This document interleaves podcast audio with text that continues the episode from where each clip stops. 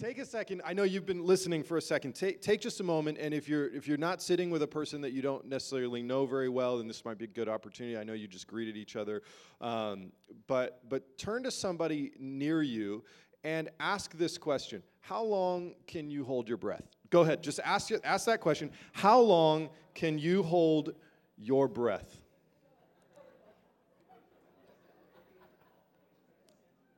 What did we hear? How long can, what's the longest that we heard? Anybody say they can hold their breath for over a minute? Nobody. Jason thinks he can hold his breath over a minute. Ready, go. No. Uh, anybody like 10 seconds? I got like no, no lung capacity going on over here. Uh, yeah.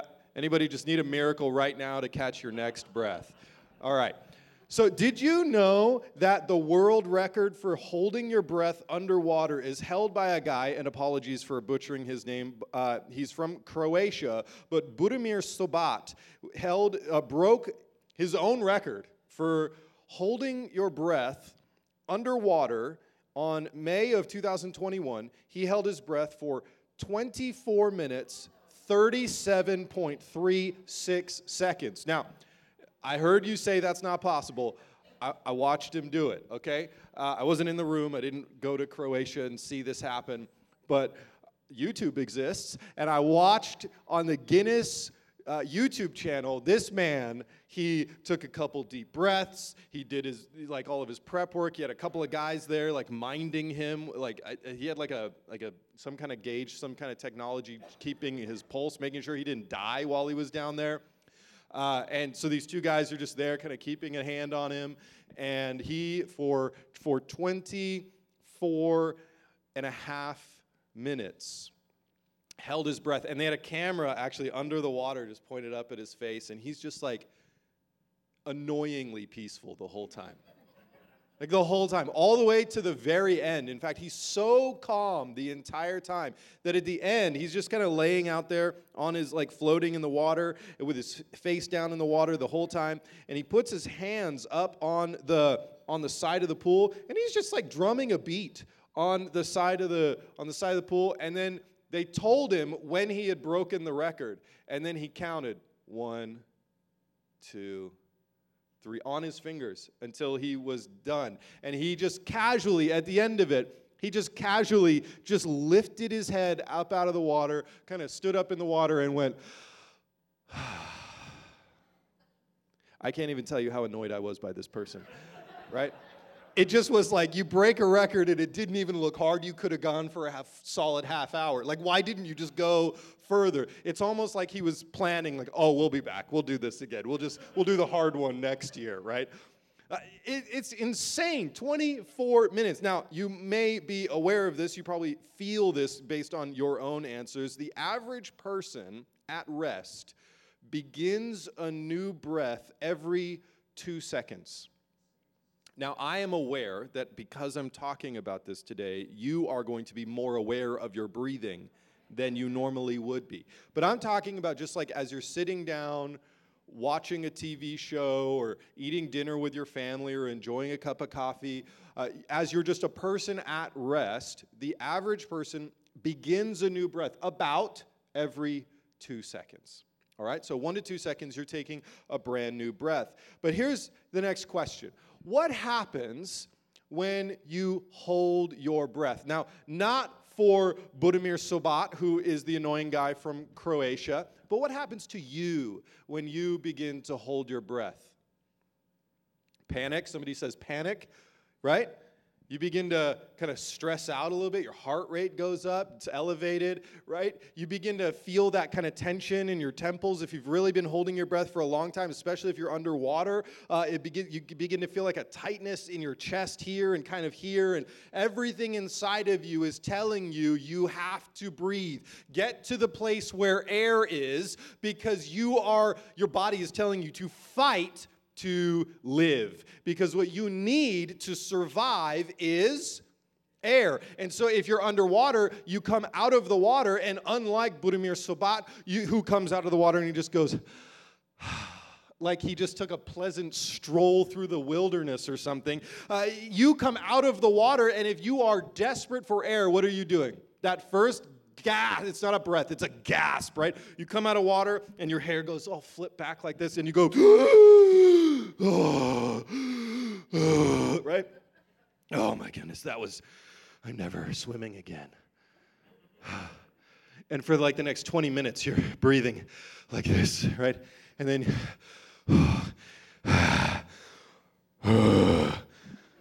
right? Because you need air to live. Interestingly, this is exactly the same reality for our spiritual lives. You see, we live in a world that is telling us that you could go and find life in all other kinds of resources, in all kinds of other places. That life and, and peace and joy and, and goodness and happiness, that's what we're really all after, is happiness and maybe some money, because that makes more happiness, right? That you can go and find all of these things out in the world. But look around at the world. Aren't we all gasping? desperate. We are we're searching. And what happens for desperate people? They get panicky. And what happens to panicky people? Oh, they divide, they hate each other, they go to war, they kill each other, they say terrible things about each other, they tear each other down because if I can tear you down, there'll be more air for me. This is the world that we live in. We are desperate people gasping for life the reason for that is because your soul knows better than that you can find life in all of those other places. David wrote about this in Psalm 139. He says, I praise you, for I am fearfully and wonderfully made. Wonderful are your works, and my soul knows it very well. I love the translation actually that says, And this my soul knows full well. Deep down inside of every single one of us, whether we have a relationship with God or not, we are all, we all know that we were created, we all know it at a soul level that we are searching for something, and that something that we are searching for is like a person searching for an air, a, a breath of air, because they are going to die. Deep down in our core, all humans know this truth. We are, cre- we are created beings, and we are spending our lives like, like children who are lost at the zoo looking for their parents. We are looking for life. All of the desperation in the world is, is just the result of the human soul gasping and struggling for life. Have you ever felt that way? Have you ever felt like the source of your life was far away from you and you were just gasping, just struggling, just striving. Pastor Mark was talking about that earlier. We just find ourselves striving to survive. Okay, so this week, because I know you have felt this way, because I have felt this way, on the tail end of talking about the power of God for the last multiple weeks as we finished a series on spiritual gifts. Today, we are starting a brand new series that I believe is as important to your spiritual life as breathing is to your physical. So, for the next several weeks, at least the next three weeks after today, we're going to begin a series rooted in an ancient uh, spiritual practice or a spiritual discipline that is called practicing the presence. Now, when I say ancient, by the way, I, I don't just mean that like the church fathers did this thing. We'll talk a little bit about that today uh, to kind of put this into some historical context of some other people who've, who've practiced this throughout church history. But when I say ancient, I actually mean that this practice goes as far back as humanity itself. In, in the creation story, you read about this in the book of Genesis.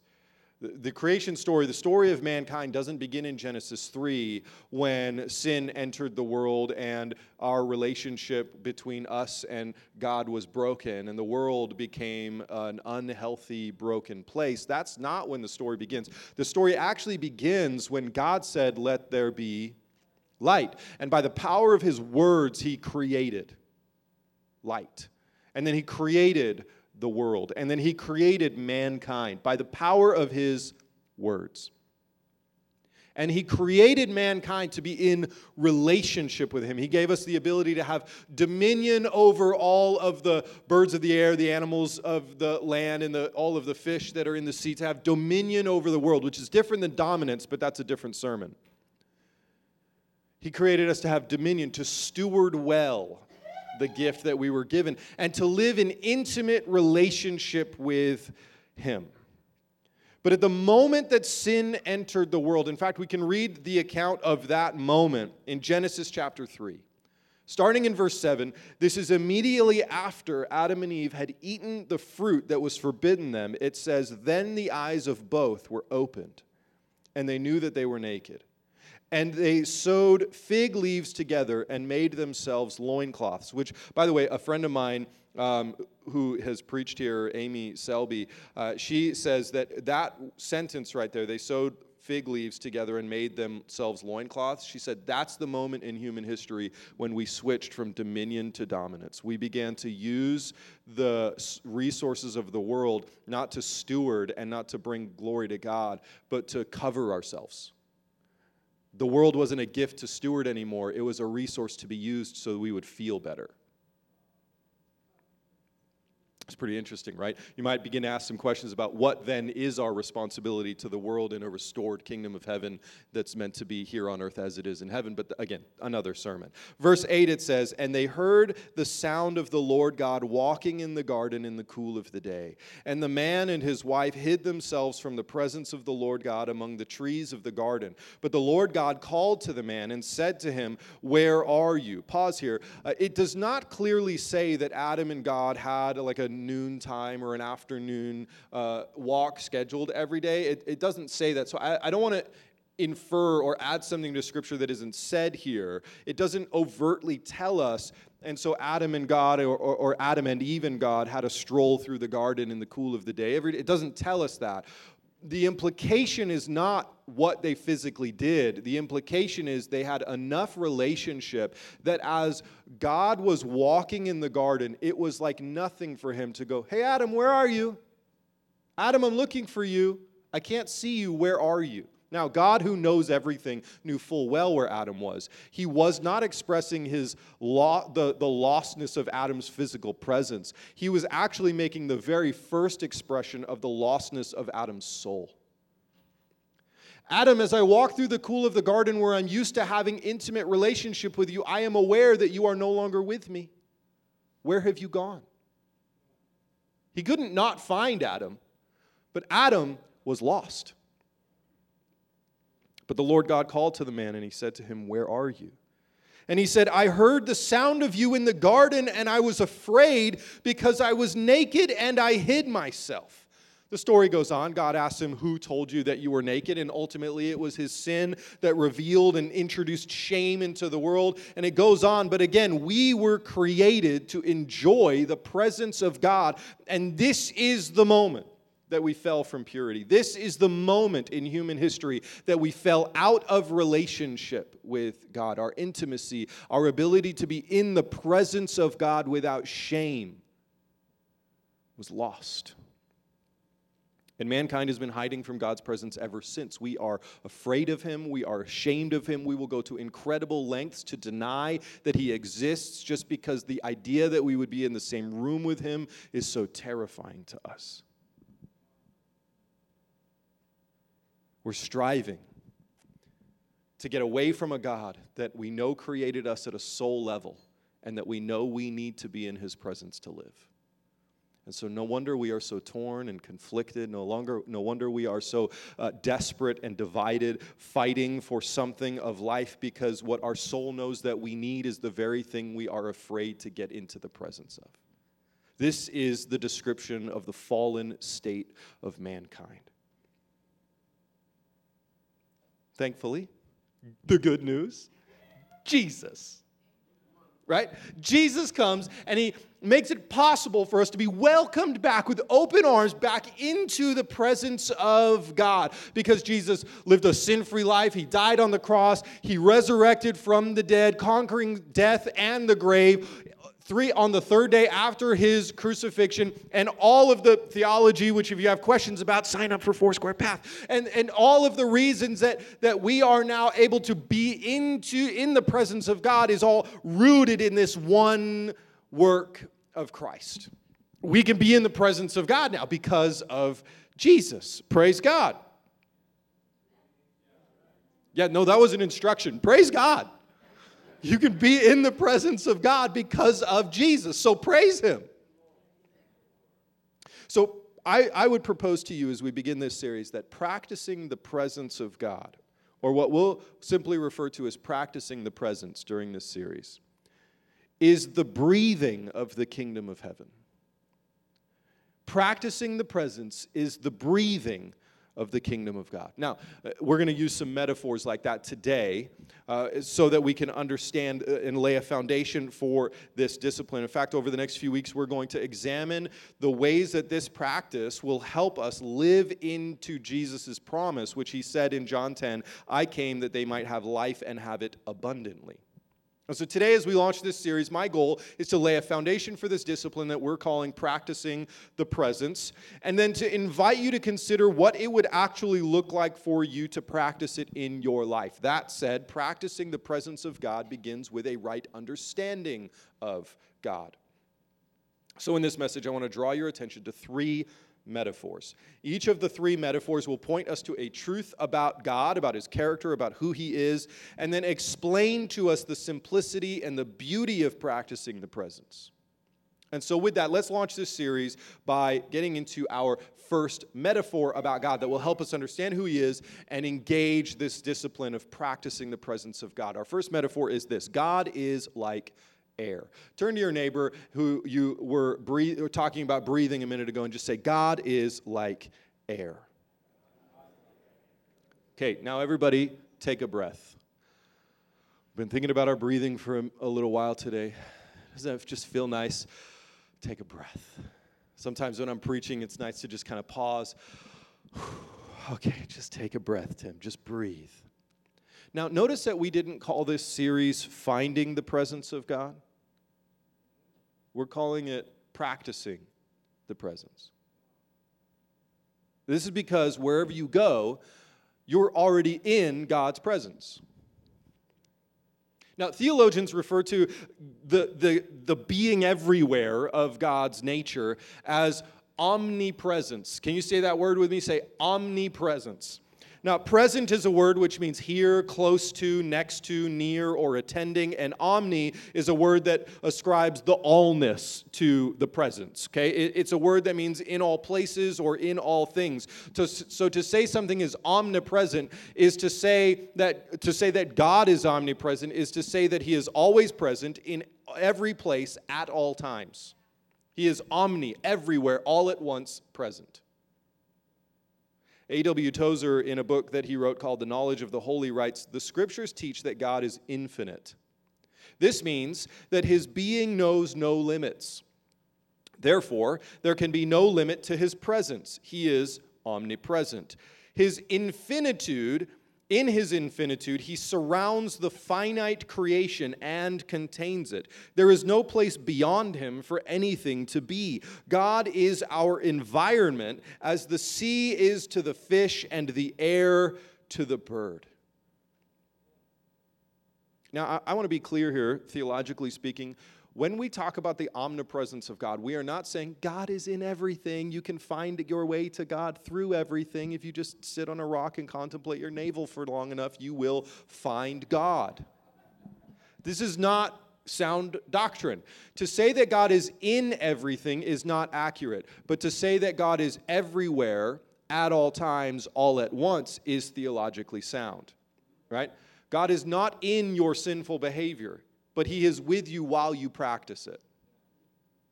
Do you see the difference?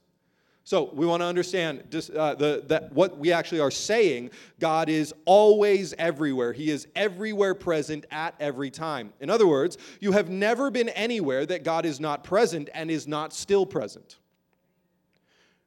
Which, if you don't know Jesus, would be terrifying. I mean, think about think about just don't tell your neighbor, but think about the last time you sinned. Okay, stop thinking about it. God was there. And you've moved on from, from that place, and God is still there. Because God didn't show up there because you showed up. When you got there, wherever there was, at that moment, God was already there, and He still is there. He hasn't moved on from that place. And guess what? He didn't leave when you walked away from that place, He didn't stay. He also went with you. Because you've never been in a single place where God was not. But because of Jesus, we can also understand that we have never been anywhere that God was not actively and presently loving us. So when we say that we feel that we are far or near far from or near to God, that's not a spatial term, that's a relational one. And you understand this because you can be sitting right next to someone and feel far from them relationally. Have you ever needed uh, relational reconciliation? If you've been married, you have needed relational reconciliation. If you're a parent, you have needed relational reconciliation. And if you're a child or ever were one, you have needed re- if you ever went to school, you have need if you have a job, you have need if you ever drove on the 405, you have needed relational reconciliation. You can get very close to people on that freeway, but be very far from them relationally. Right? So we understand that this can be true about God. It is true for Him to simultaneously be near to us spatially, physically, even we say spatially is a better word because he's not physical in, in the way that we are bound by the physical. He could be near to us spatially and far from us relationally, right? Because he is omnipresent. Uh, consider the way that David wrote about this in one of my favorite Psalms in, in the entire book of Psalms, in Psalm 139. Right in the middle here in verse 7, it says, Where can I go to escape your spirit? Where can I flee from your presence? If I go up to heaven, you are there. If I make my bed in Sheol, you are there. If I fly on the by the way, Sheol is is we won't get too deep into it, but basically we could transliterate that for ourselves in our modern language. We could say, if I make uh, if I go up to heaven, you are there. If I make my bed in hell, you are there, which is very interesting. To, or if I if I make my bed in the grave, you are there. It's actually probably the best illustration. If I make my bed in the grave, you are there. Uh, then he goes in verse 9 If I fly on the wings of the dawn and settle down on the western horizon, even there your hand will lead me. Your right hand will hold on to me. If I say, Surely the darkness will hide me, and the light around me will be night, even the darkness is not dark to you. The night shines like the day, darkness and light are alike to you. Now, David's not saying darkness and light are, are alike to me because I live in your presence. He's saying to you, God, everything is the same. It's darkness and light, it's the same. You can see through it all. So, again, we are never not in God's presence. So, practicing the presence is not about working to get into God's presence. We spend so much time striving to get into God's presence. It's not about working to get into God's presence, but it is about intentionally choosing to be aware of God's presence. Just like I helped you to be aware of oxygen today, take a, take a deep breath. I'm helping you. Every time I've done that for you today, I've helped you to be aware of air. And I don't know that any one of us felt compelled at any moment to go, Thank you, air. And yet, that is what practicing the presence would be like. And if God is like air, then you would, what does it look like in a spiritual sense for you to,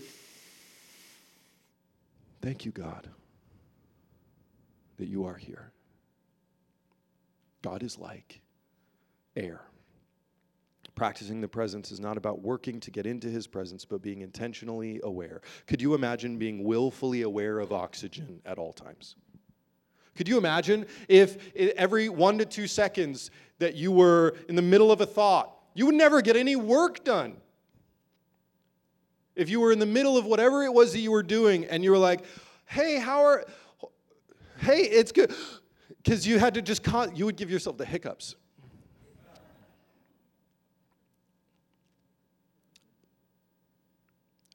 And yet, we're invited to become aware of the thing that is like air in a spiritual sense God Himself.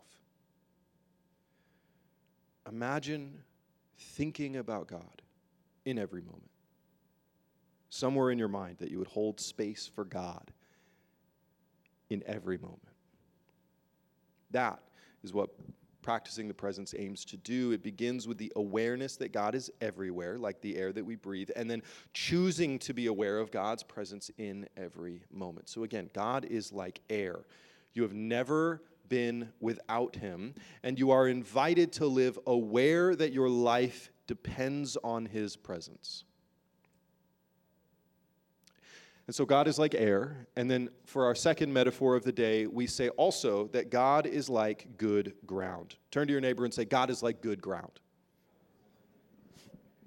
Now, the image of trees and soil or ground is seen multiple times in Scripture, and probably one of my favorite ones is in Ezekiel chapter 47. We have the, the vision that Ezekiel has about a river that flows out of a temple, and the river goes deeper and wider as it goes. It's measured multiple times. And along the side of the river, there are all of these different kinds of trees, of all different kinds, giving all kinds of different fruit. In every season, their leaves are green all year round. And it, these, are, these are the trees that are planted, it says, along the bank of the river of life. The trees that are close to the river are thriving, and if you walk away from the bank of the river, it says it's all marshy ground. This is Ezekiel 47. It's all marshy ground. Nothing of life can grow or be sustained away from the river. And so here we see that in this, in this imagery, in this prophetic vision that Ezekiel had, we are like the trees, and God is like the good ground.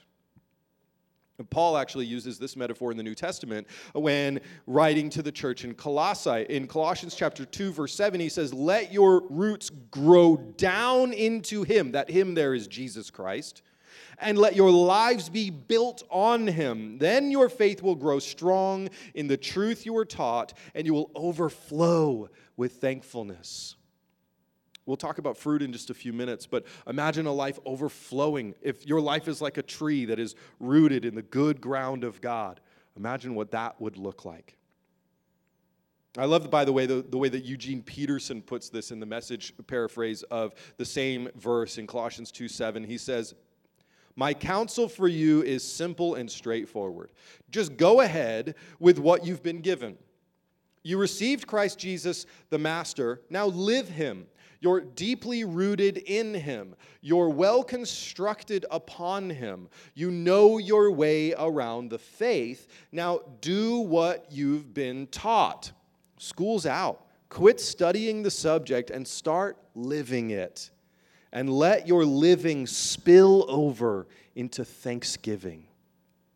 Practicing the presence of God is the willful choice to root your entire life in Him to position yourself so that everything that you do grows out of your connection to God because God is good ground. Ask yourself this just as you take like a quick evaluation of your life. I'm not asking you to say anything to your neighbor right now, but ask yourself this. What parts of your life would still work if God were not involved? Now, you want to say nothing, but how many times did you go to work last week and not think about him? How many times did you brush your teeth? When was the last time brushing your teeth was a spiritual practice? He was there. So glad you're taking good care of the gates of the temple.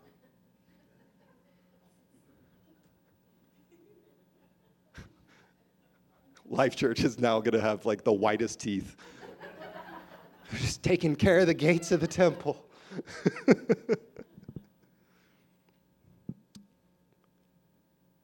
what was the last thing you watched? Last time you checked your phone? Last social media app you used? Last game you played? Last conversation you had? Were you aware? I mean, how many things did you do this week without having to say, God, help me unlock the door to my car right now? God, help me change lanes. God, I'm aware that you are with me as I tie my shoes this morning. Now, I am so aware that those things could be, they're so menial, so tactile and, and practical that it is so easy for us to go, oh, Tim, come on, you're, I mean, this is really too much. You're saying that I'm supposed to tie my shoes in the name of Jesus? I mean, yeah. Yeah. What would it look like to build a life that you were aware of where those things are going to carry you all day? Tie them in the name of Jesus. God, every single place that I go, as I tie these shoes, would you keep me tied together and carrying your presence with me everywhere that I go? And we can, and the, let me just say a hard thing for a second. If there is anything inside of us that feels like, man, tying my shoes in the name of Jesus feels like too much, then I propose to you that the kingdom of heaven is still too much for you. that life in the presence of God is overwhelming for you. And there is a place in Scripture that says that the reason that we do not know yet know fully the love of God is because we fear punishment. But the love of God casts out all fear. I propose to you that it is not a critical spirit that makes you not want to tie your shoes in the presence of Jesus.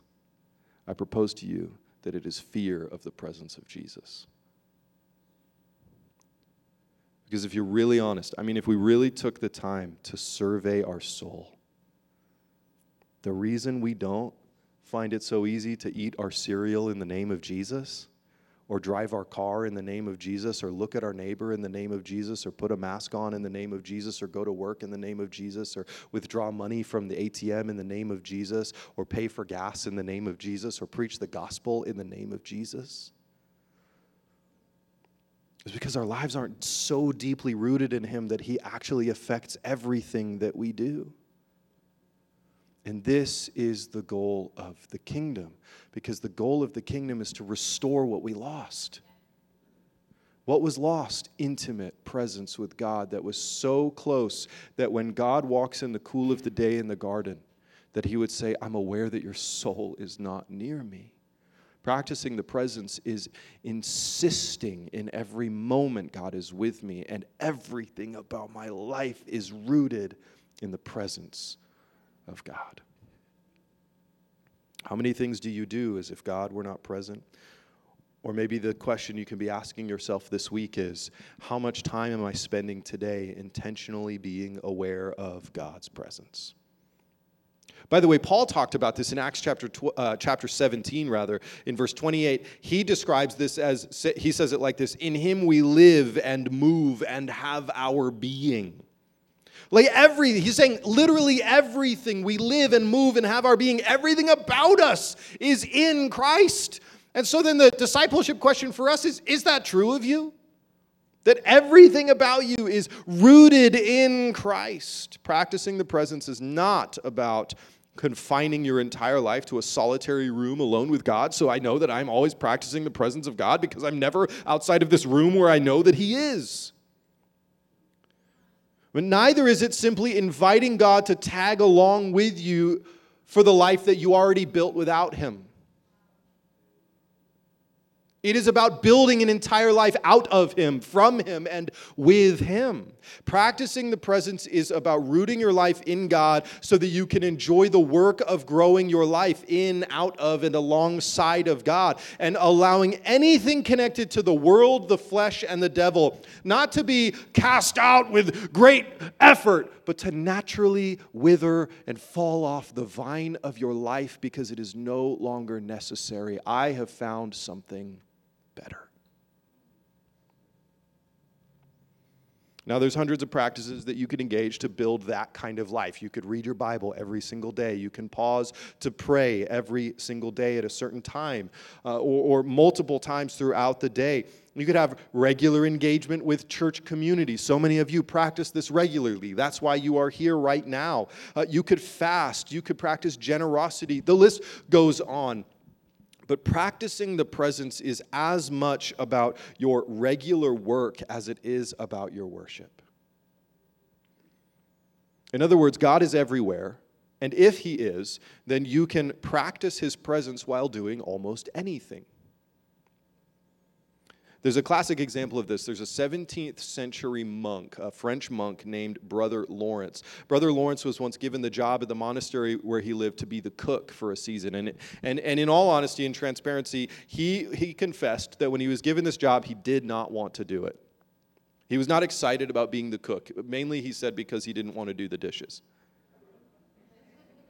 But he made a habit of practicing God's presence in everything that he did. And in the book, The Practice of the Presence of God, which is a book inspired by conversations and letters with Brother Lawrence, it was once observed like this As Brother Lawrence had found such an advantage in walking in the presence of God, it was natural for him to recommend it earnestly to others. But his example was a stronger inducement than any arguments he could propose. In other words, people watching the way he lived was a better argument for practicing the presence than him trying to debate you into it.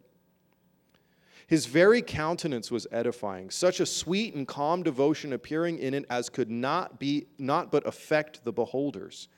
And it was observed that in the greatest hurry of the busyness in the kitchen, he still preserved his recollection and heavenly mindedness. He was never hasty nor loitering but did each thing in its season with an even, uninterrupted composure and tranquility of spirit. The time of busyness, said he, does not with me differ from the time of prayer.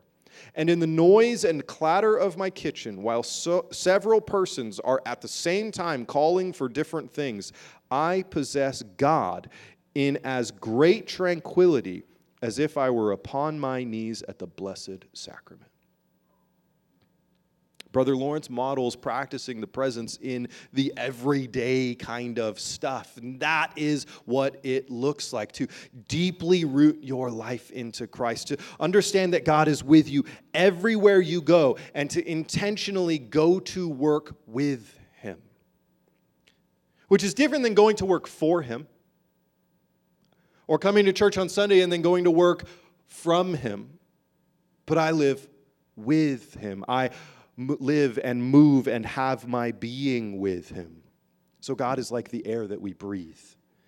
And we're invited into regular, constant awareness of His presence. He is like good ground that we root our lives into. And our third metaphor is that God is like a farmer. Jesus once, once taught a parable about a farmer scattering seed onto different kinds of soil. If you've read Matthew, then in the 13th chapter, you would have found this parable. In Matthew 13, Jesus talks about the farmer scattering seed on the, on the, on the ground and the multiple different kinds of soil.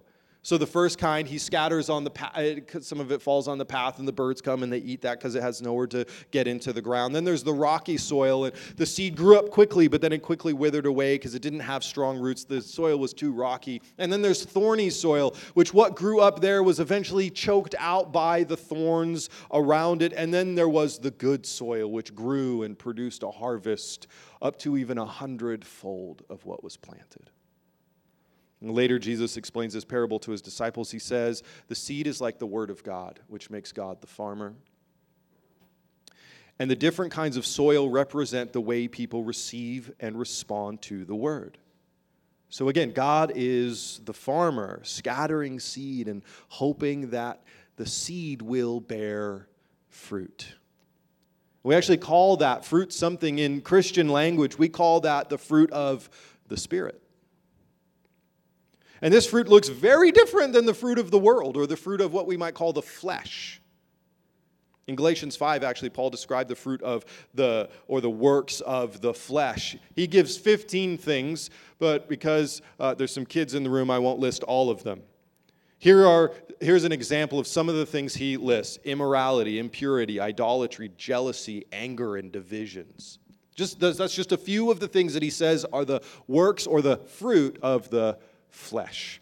In other words, he's saying, left to yourself as you're gasping for air and striving for life, these are the sorts of fruit that you will produce in your life. And he goes on to write in Galatians chapter 5 verse 22, but the fruit of the spirit is love, joy. By the way, notice here in my translation I like this. It, it doesn't say the fruit of the spirit are. The fruit of the spirit is. There's a wholeness, a oneness to this list. The fruit of the Spirit are all these things. The fruit of the Spirit is love, joy, peace, patience, kindness, goodness, faithfulness, gentleness, self control. Against such things there is no law. In other words, by saying against such things there is no law, he's saying in the kingdom of God, these things are not only just permissible, but rubber stamped by God himself. These are the things that God wants to see in the, in the answer to the prayer God, on earth as it is in heaven, let your will be done here, God. And his answer would look like the fruit of the Spirit. These nine things. We just spent uh, uh, uh, several weeks looking at a list of nine other things. We talked about the, the spiritual gifts and you might think about this if you've been with us for that series. You might understand this that if the gifts of the Spirit point to God's power, then the fruit of the Spirit points to God's character. The fruit of the Spirit is evidence of the presence of God. If God, in other words, if God were to grow his kingdom in you, this is what it would look like. It would look like God leading your life to something. It would look like you doing the sorts of things that Jesus would do if he were living your life. Which, by the way, that's what Dallas Willard would call discipleship living as if Jesus were the one living my life.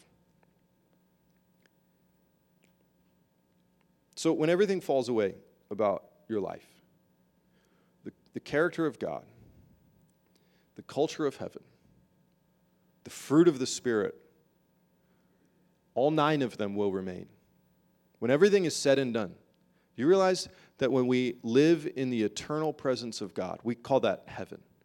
When, when the story is over, completely finished, and we are living for eternity in the presence of God, do you know how we will interact with each other? Do you know how we will engage God and the people around us? We will engage love, joy, peace, patience, kindness goodness, faithfulness, gentleness, and self control. Why would we behave any other way? We are living fully in the realized kingdom of heaven in the presence of God for all eternity. So it follows that to practice the presence would be to engage these fruit now.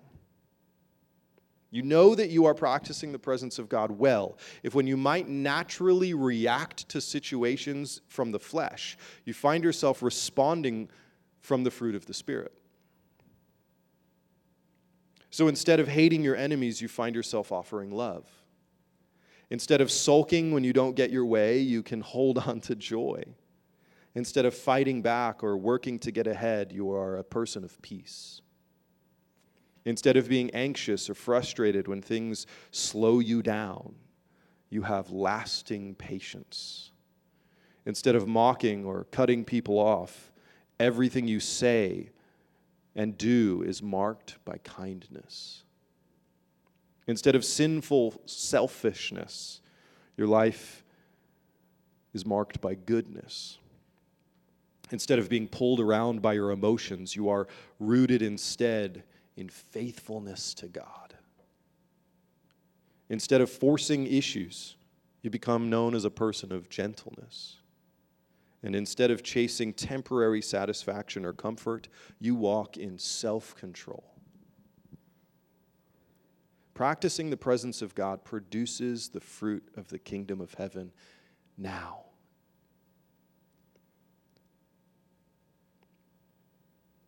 We live in a world full of people who are desperate for life. But God is the air that we breathe. Are you breathing?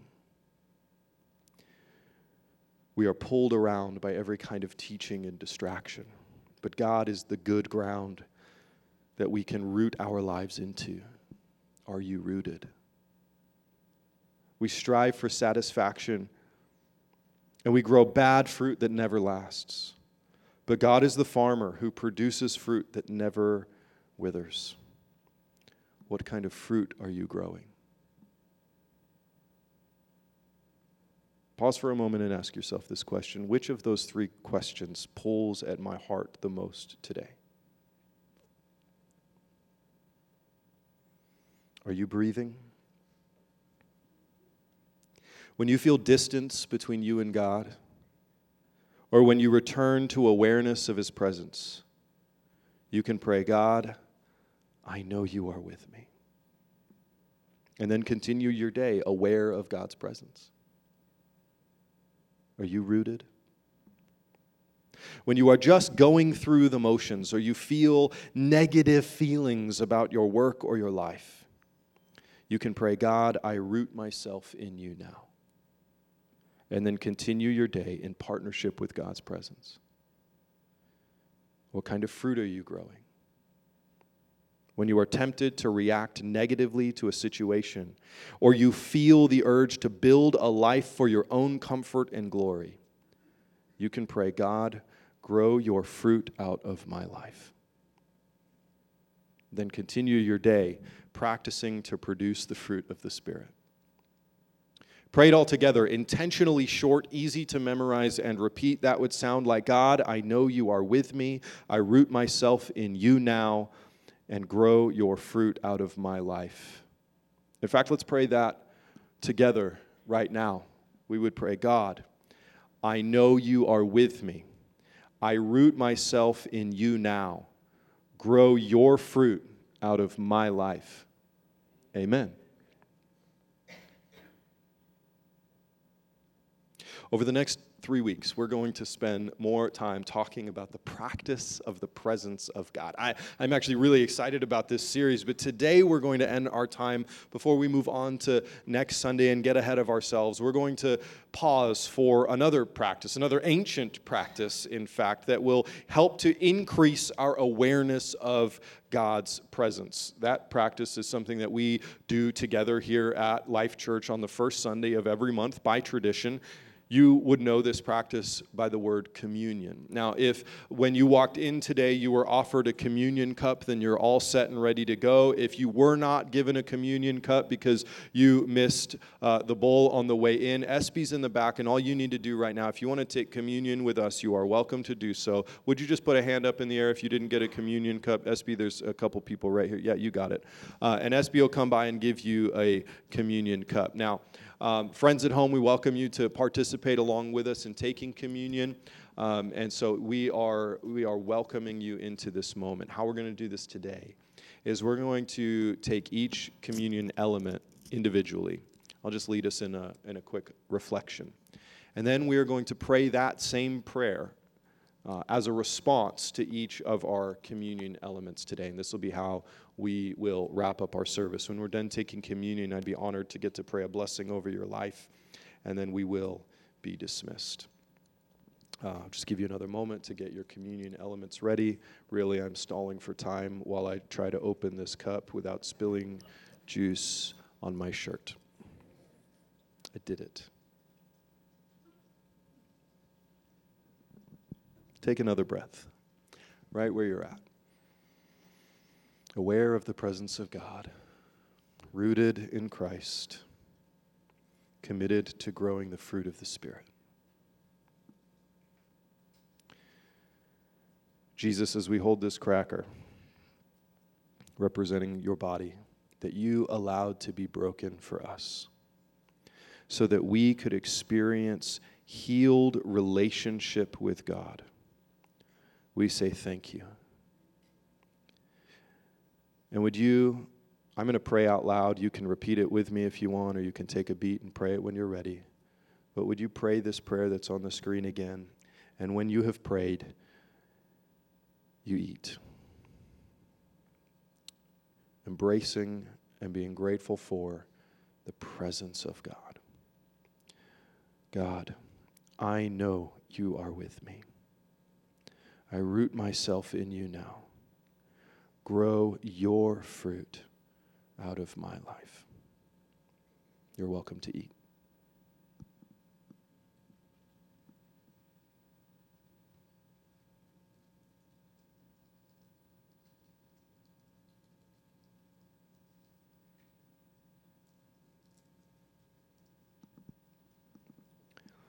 The blood of Jesus is like the currency of the new covenant his blood was shed for our purification, for our forgiveness of sins. So we'll pray and we will drink. God, I know you are with me. I root myself in you now. Grow your fruit out of my life. you are welcome to drink.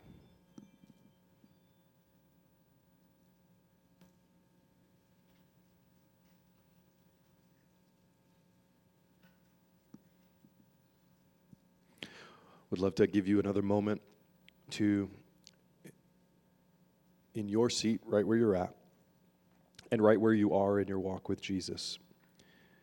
To say anything else, handle any business, I'll give you another moment just of a quiet prayer. And even if that business is God, thank you.